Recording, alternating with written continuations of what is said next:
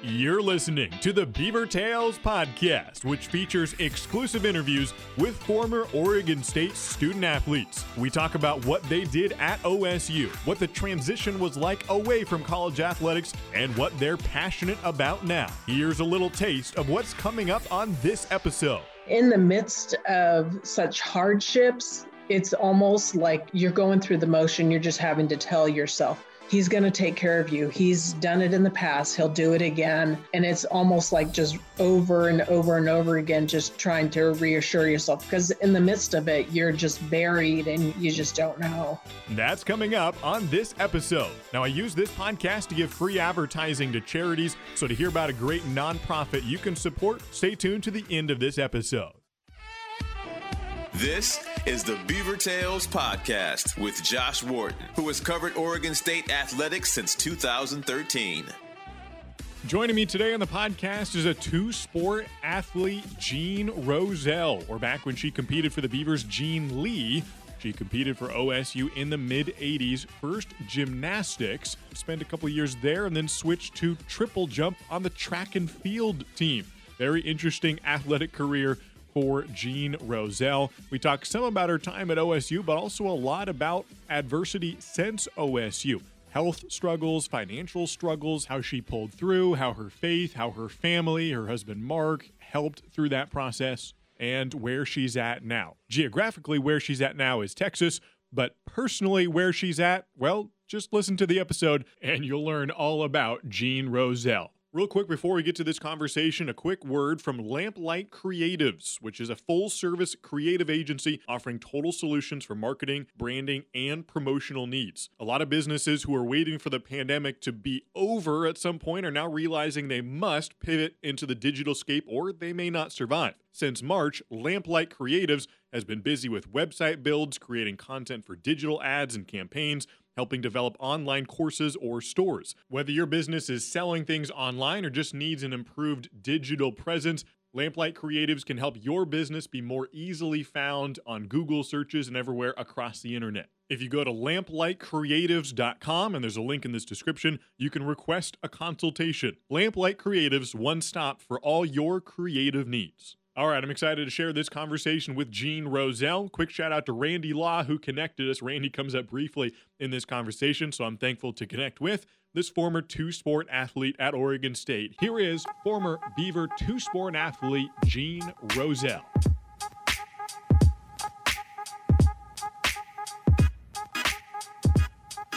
Thanks for joining me, Jean, on the podcast from Dallas. How are you doing today, and how's the family? Family's great. It's great weather here. I don't know what it's like in Oregon, but it's it's like mid 60s here, so it's pretty nice. It'll be fun to chat both about playing two sports at Oregon State and a lot of stuff since then. How did you even end up at Oregon State, considering you had lived in half the countries in the U.S. before then, starting in West Virginia, bouncing all around? What what were the states that you lived in before Oregon State, and then how did Oregon come into play? So, I was born in West Virginia, lived in Hawaii, uh, for a while. And then um, my dad, he was a, a doctor, so he uh, took a job in um, Memphis then. So we from Hawaii moved to Memphis, Tennessee, and we were there for four years. And then I, um, then he was thinking about moving to uh, Oregon, but my mom told him he needed to find a gymnastics place for me there. So he found the National Academy down in Eugene, Oregon. So um, I ended up moving out there and lived away from home for like three years at National Academy. Wow. So you end up going to Oregon State. How would mm-hmm. you summarize what your expectations were coming in? You ended up playing a sport that you didn't come in expecting to play necessarily because you started in gymnastics, ended in track and field. Uh, when you think about your time at Oregon State, how, how would you summarize that? Um, I guess starting um, going to college and stuff, it was it's not like it is now or was for, or you know for my kids or whatever. And um, I didn't really like as far as gymnastics. I had quit gymnastics when I was a junior in high school, so I really didn't think about doing it in college. And then probably my senior year, I was like, oh, it'd be fun to get back in shape and try and you know walk on or whatever. So I did that, and at the time, Oregon State had a camp. Um, so I went to the camp and there was like the coach from UW was there and kind of from all over the place. And they were like, oh my gosh, why didn't you tell us that you were getting back in the sports? We could have offered you scholarships, but I just, and it didn't really cross my mind. So anyway, just I had a, my roommate ended up going to that camp and then deciding, okay, I'm just going to go down to Oregon State. So um, it was close. My parents at the time were in Portland. So it was nice so then how did you go from gymnastics kind of doing all around a little bit to all of a sudden going to track and field? How did that come up? So i honestly got tired of like in gymnastics especially back then they were all about your weight and you know kind of controlling that. And so i sort of rebelled and just went the other direction and just gained a bunch of weight instead. And then i just got tired of just all the pressure all the time. So i was like you know what? I'm just i'm done. I'm not going to do this anymore. So i quit that and then thought oh well maybe i'll try track and field. So i did triple jump for i can't remember if it was just a year or if it was two years. I can't remember that seems to be a much more common conversation now in gymnastics is how much uh, almost controlling some academies are around the US and some coaches mm-hmm. that get really, you know, overbearing and, and over controlling. At that point in the 80s, what what was that like for you? I mean, it was tough. I mean, when I was down at the National Academy, it, it, was always an issue. Like, you know, they'd weigh you all the time, see where you, um, you know, they wanted you at a certain weight. And I was always a little taller. I was probably like five, four or so. And everybody else was like under five foot. mm-hmm. So I always, like, I was always the heaviest one. I was more muscular. And so, um, anyway, that it was tough. And i remember when we came when i came to oregon state they did a underwater weighing. So they would weigh so you could tell what your body percent fat was or whatever. And the coach at the time uh, was like oh if you just got down you know so many more pounds then you would be like olympic competing weight. And i just like rebelled and went the other direction. It was just i don't know. I for whatever reason, I had a hard time with somebody saying, you need to weigh this much, you know, you can't do things because you're too fat or whatever. So, was your initial reaction just to, I mean, what, what was it next? I mean, you just st- didn't care about your weight, but stayed on the team for a little while, or what, what was the next couple months like? I mean, I I mean, I still did stuff, but I think I was probably heavier than I probably should have been. Um, but I don't know. I mean, I I still love gymnastics. I loved all you know the compete. I, I guess I like the working out and just accomplishing things better than I did the competing part of it. Um, I liked that aspect of it, and I still like I loved that, but I just was tired of the pressure about the weight and mm-hmm. things. So, did track and field end up being a place where you could I don't know, it, it, worked better for you where you didn't have to rebel in terms of some of the things in gymnastics you did, and you were able to just put your effort into track and field in a more full, complete way? Yeah, I mean, I don't know that I actually ever felt like I really fit into that whole track scene or whatever, but it gave me something to do and it gave me um, community and had friends. Um, you know, I kept a lot of friends from uh, gymnastics, but then also um, had a lot of friends in the track and field area as well. So I guess a sense of belonging, you know, being able to hang out with people and, you know, felt like you had a purpose doing things. So when you finished your time at Oregon State, graduated in elementary education, uh, you met your husband there, Mark, there at, at OSU. At that point, what were your expectations of life post college? The things that you thought might be beneficial and exciting, the things that you might thought be difficult. At that point, what did you anticipate? Um, I mean, I always wanted a family and I think we wanted to start a family fairly young. Um, so actually, after we got married, uh, I graduated 86. And I think I graduated and then went back and did like student teaching in the fall. And then that next spring of 87, we ended up getting married. Um, and so I thought, you know, I would teach or whatever, but we would probably start a family within the year. And actually, probably three months after we were married, I got pregnant with my oldest. Wow, three months in. So at, at that point, when you're finishing OSU, you're starting your family. Were you 100% healthy? No real issues at that point?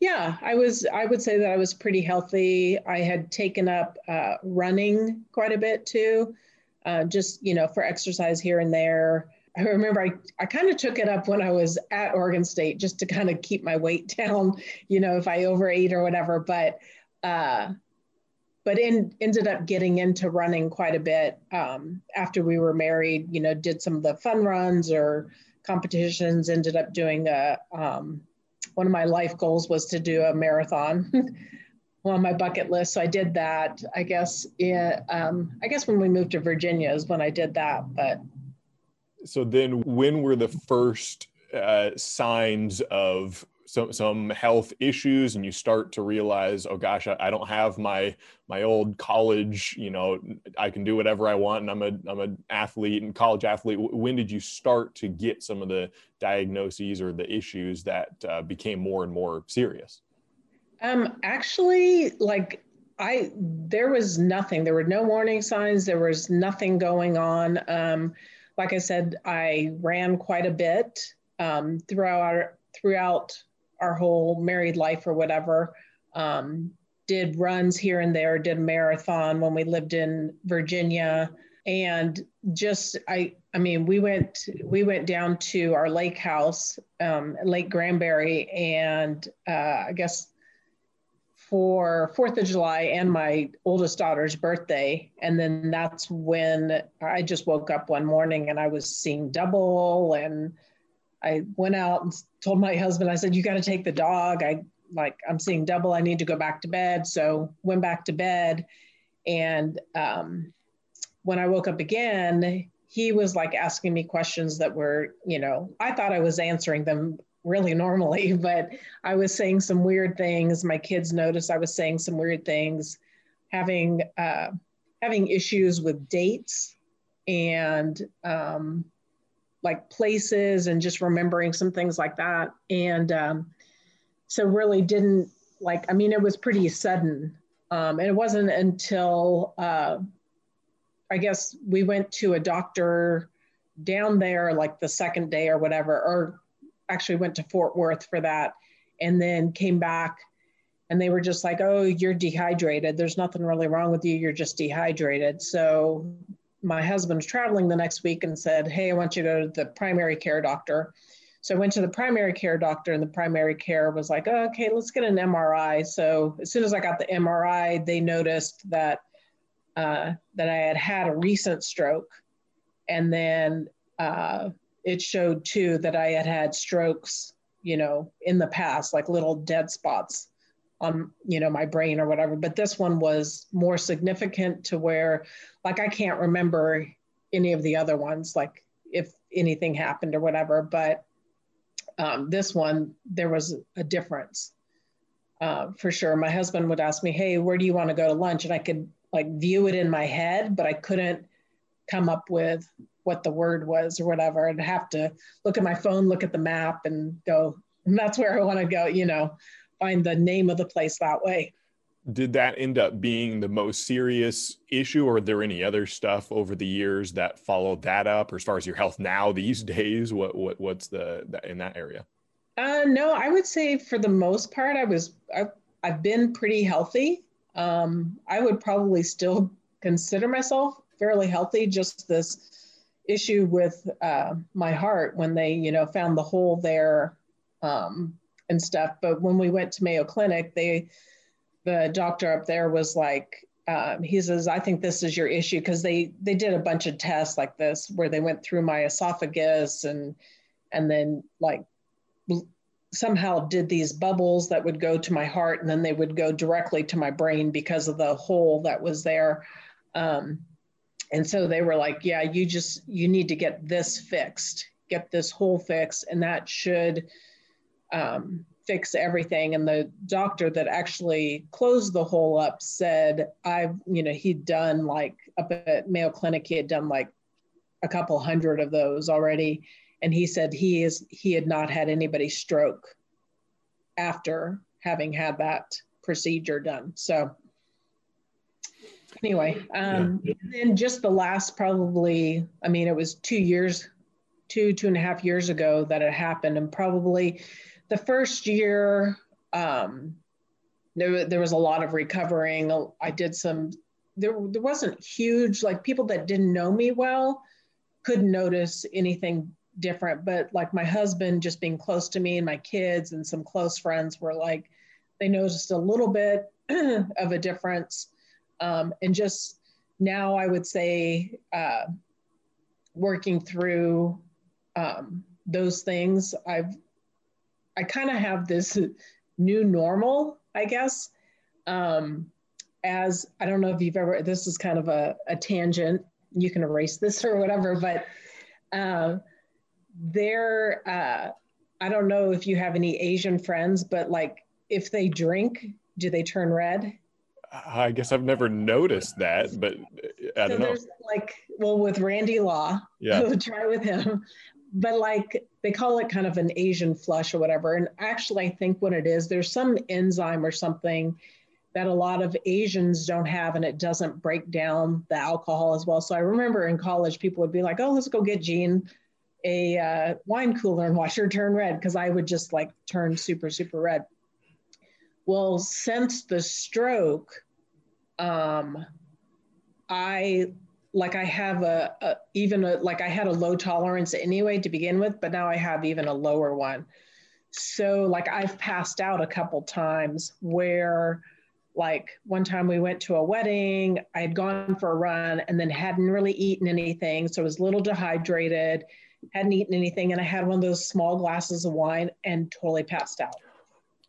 This was after the stroke. And so my husband was worried. So we went to the hospital, you know, figured all that out. They said, You're totally, everything's fine, everything's normal, but just went through the whole cycle of visiting all those doctors again just to make sure. Well, it happened again. Just, uh, it was my friend's birthday, and we'd gone out to dinner. I'd gone for a run again. So I'm like realizing, oh, okay, running and drinking, that doesn't work. But um, I never like I, I don't drink much anyway, but I um, there's uh, Tex-Mex places around here that are awesome, but they have these like margaritas and like I had a third of it, a third, and passed out. So it's just so I'm learning like okay, my new normal is I can't run and then drink, you know. So like I can have like I'll have a little bit of wine here and there. Like last night I had a little glass of wine, was totally fine, but I think there's a combination and a new normal that I have to kind of account for for after the stroke. Especially early on when you got the diagnosis, you had not just one stroke, but you realized you'd had a lot of strokes. You you find out you have a hole in your heart and things like that. Did you ever ask why me? Like I've been so healthy, I was a collegiate athlete. Why is this happening to me? Any of those sort of questions? Um, I don't think that I really asked those questions. But I mean, it was weird because I was like, I've been pretty athletic my whole life. I did gymnastics my whole life, um, then did college gymnastics, and then did track and field. And you would have thought that it would have come up earlier, and it just never did. And then, I mean, I just feel blessed that, you know, who I'm married, oops, who I'm married to, he's very much of, um, he's like, no, like you are so healthy. We, this is, this is weird. This is not a normal thing because there's a lot of doctors that were like my primary care doctor at first. He was like, well, you know, some people stroke, they just have strokes and that's what happens. Mark's like, no, like she's got super low blood pressure. She's got this, she's got, you know, there are no signs that's that point to the fact that she should stroke. There's something else going on. And so we ended like i'd go to two neurologists. I go to two cardiologists because he was like so determined. We're going to figure this out. We're going to figure out what is going on because there's something that's not normal. Um, so i feel really blessed that he's in my life because i mean at the time i wasn't in a state to be able to figure it out. And honestly, you take you like if a um, somebody from the medical field or whatever tells you, well, it's kind of this, this, or that, you know, you just go, oh, okay, you know, you don't really fight it or whatever. But he was like, no, this is not normal. This we're gonna figure this out. So.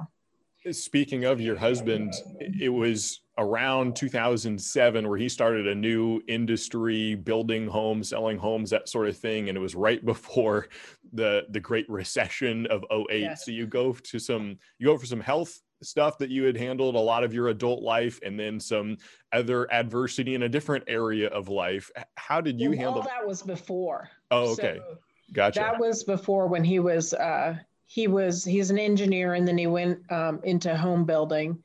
And then um, basically there was um, i'm trying to think who we had the loans with but one of the banks we had these loans with. And uh, it's like something that's on every sheet like if you sign a you know if you close on a house or whatever but basically just you know it had this underlying message you know saying okay well if you you know we have the right to do this this this and this you know call the loans and all this stuff and he's like well wait a minute what is you know what is all this and they're like oh it's just wording we put in there. That stuff, like the whole banking system would have to fail in order for us to do that. And that's what happened.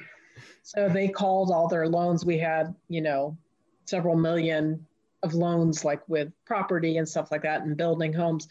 And they called their loans in 30 days. And at the time, nobody was refinancing. So it was like, you know, what do you do? Like, you have no other choice. So we ended up having to file for bankruptcy. And then he was at the at a place where he was like, I, I don't think I'll live through this. This is just like took a real big toll on him.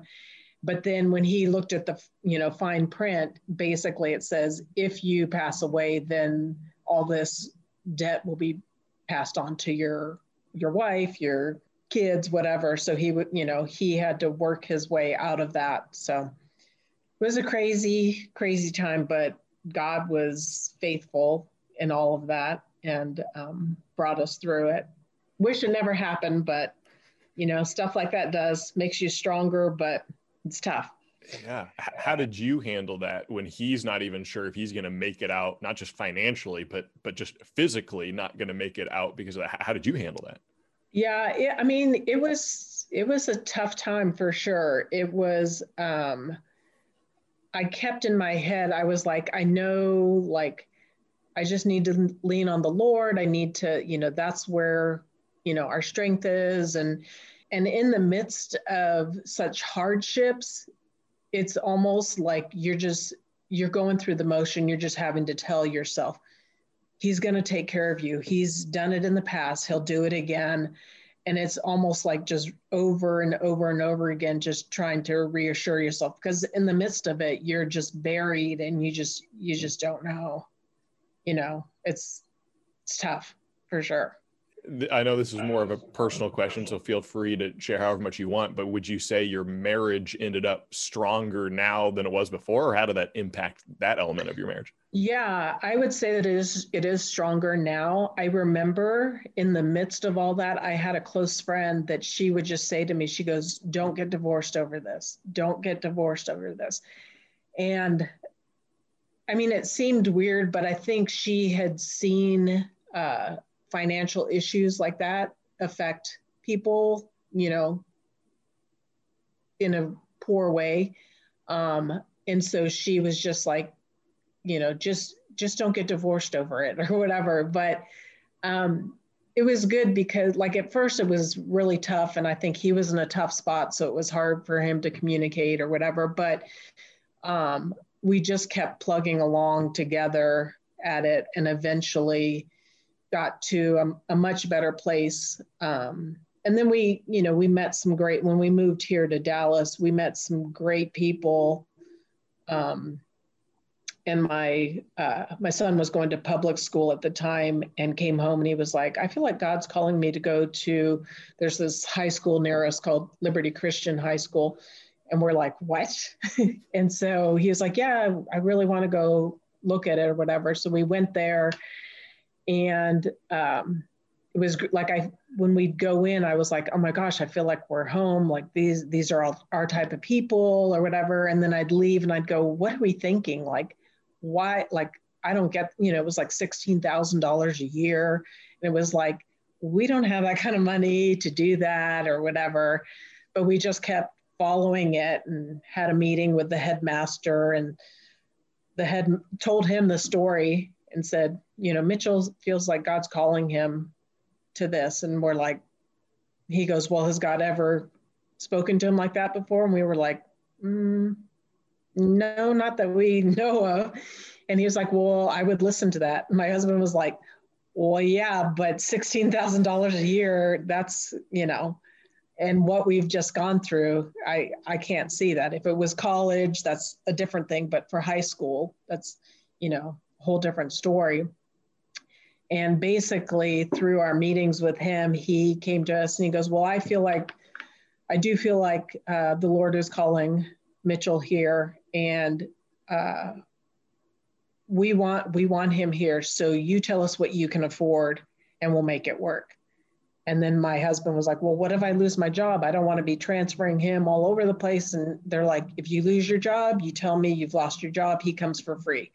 When you get your job back, you know, then you can, we'll figure something out. So we were like, okay, I guess God was calling you there. I don't, you know, but um, I would say that the bankruptcy was probably the worst, probably one of the worst things in our whole life.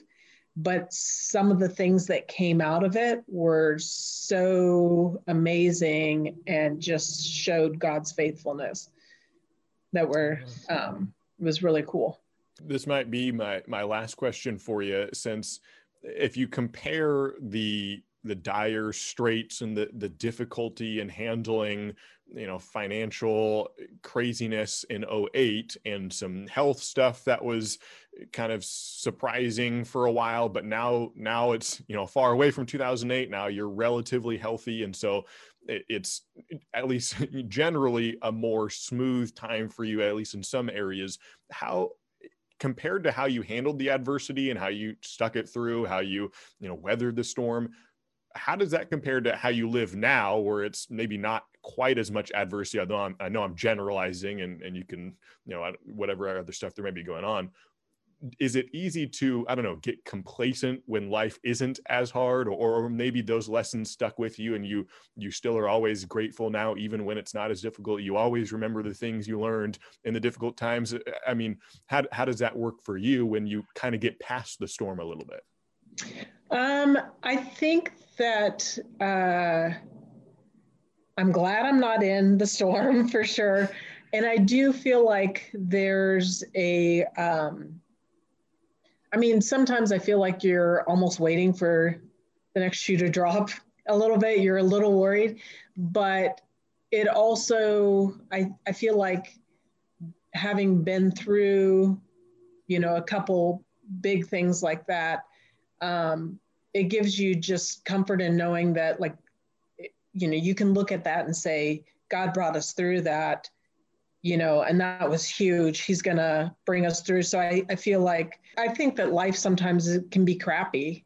There's some crappy things that happen. And, um, but if you cling to uh, God and what, you know, and it, I think to a degree, it sort of makes it easier because you see what he's done in the past. And then, you know, so that you can hold on to that for the future.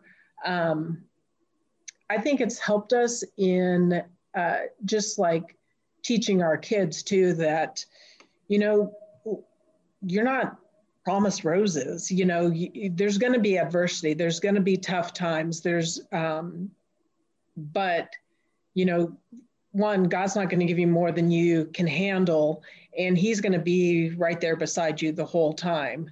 There's a saying my husband says all the time. He said it at again at uh, my daughter's wedding, but uh, basically says in this family, God's got your future, but we've got your back. So you know we'll we'll help you out where we can, but you know God's got your future. He's going to take care of you, but we've got your back. So that's kind of a fun fun little saying that he's always said to the kids. Well, I really like the conversations with athletes or people in general where they overcame some really serious personal difficulties, no matter what it was that got them through. To me, that's always a fixating conversation to have. And for Jean Roselle, it was a lot of health issues and a lot more. And, and it seems like she's doing very well and, and has a great family to surround herself with. And that's the kind of the thing that I want to do more on this podcast is not just – recap what someone has done since their time at OSU and talk about each of the things that they've done, but exactly what they've learned, what they're passionate about, the things that they may know that not everyone has experienced to the degree they have, and what makes them so special, the things that they know uh, very intimately. So, hope you enjoy these conversations on the Beaver Tales podcast. Real quick, if you do like this podcast, please check out Food for the Hungry. They're a charity they like to support. They do a lot of amazing work around the world. They have kids you can sponsor for uh, not very much financial donation, but the money goes a long way in helping support families all around the world gain education and access to resources they wouldn't otherwise have. So check out Food for the Hungry at fh.org. That's fh.org. Next up on the Beaver Tales podcast, I've got Marcus McMaryion. I'm moving this episode up a day on Wednesday to get ahead of Thanksgiving a little bit. Uh, Marcus McMaryion, former Oregon State quarterback, will talk about uh, his win over Oregon. The last time that Oregon State has beaten Oregon in football was when Marcus McMaryion was the starting quarterback in 2016. So that episode will come out Wednesday. Then his fellow quarterback, Darell Garretson, will follow him next week on Monday. I've also got Seth Peach, Oregon State baseball player, coming up next week as well. Thanks so much for tuning in to the Beaver Tales podcast. Stay tuned Wednesday for an early holiday edition with Marcus McMaryion. That's all on the Beaver Tales podcast. I've been your host, Josh Warden. Good night, everybody, and go Beavs.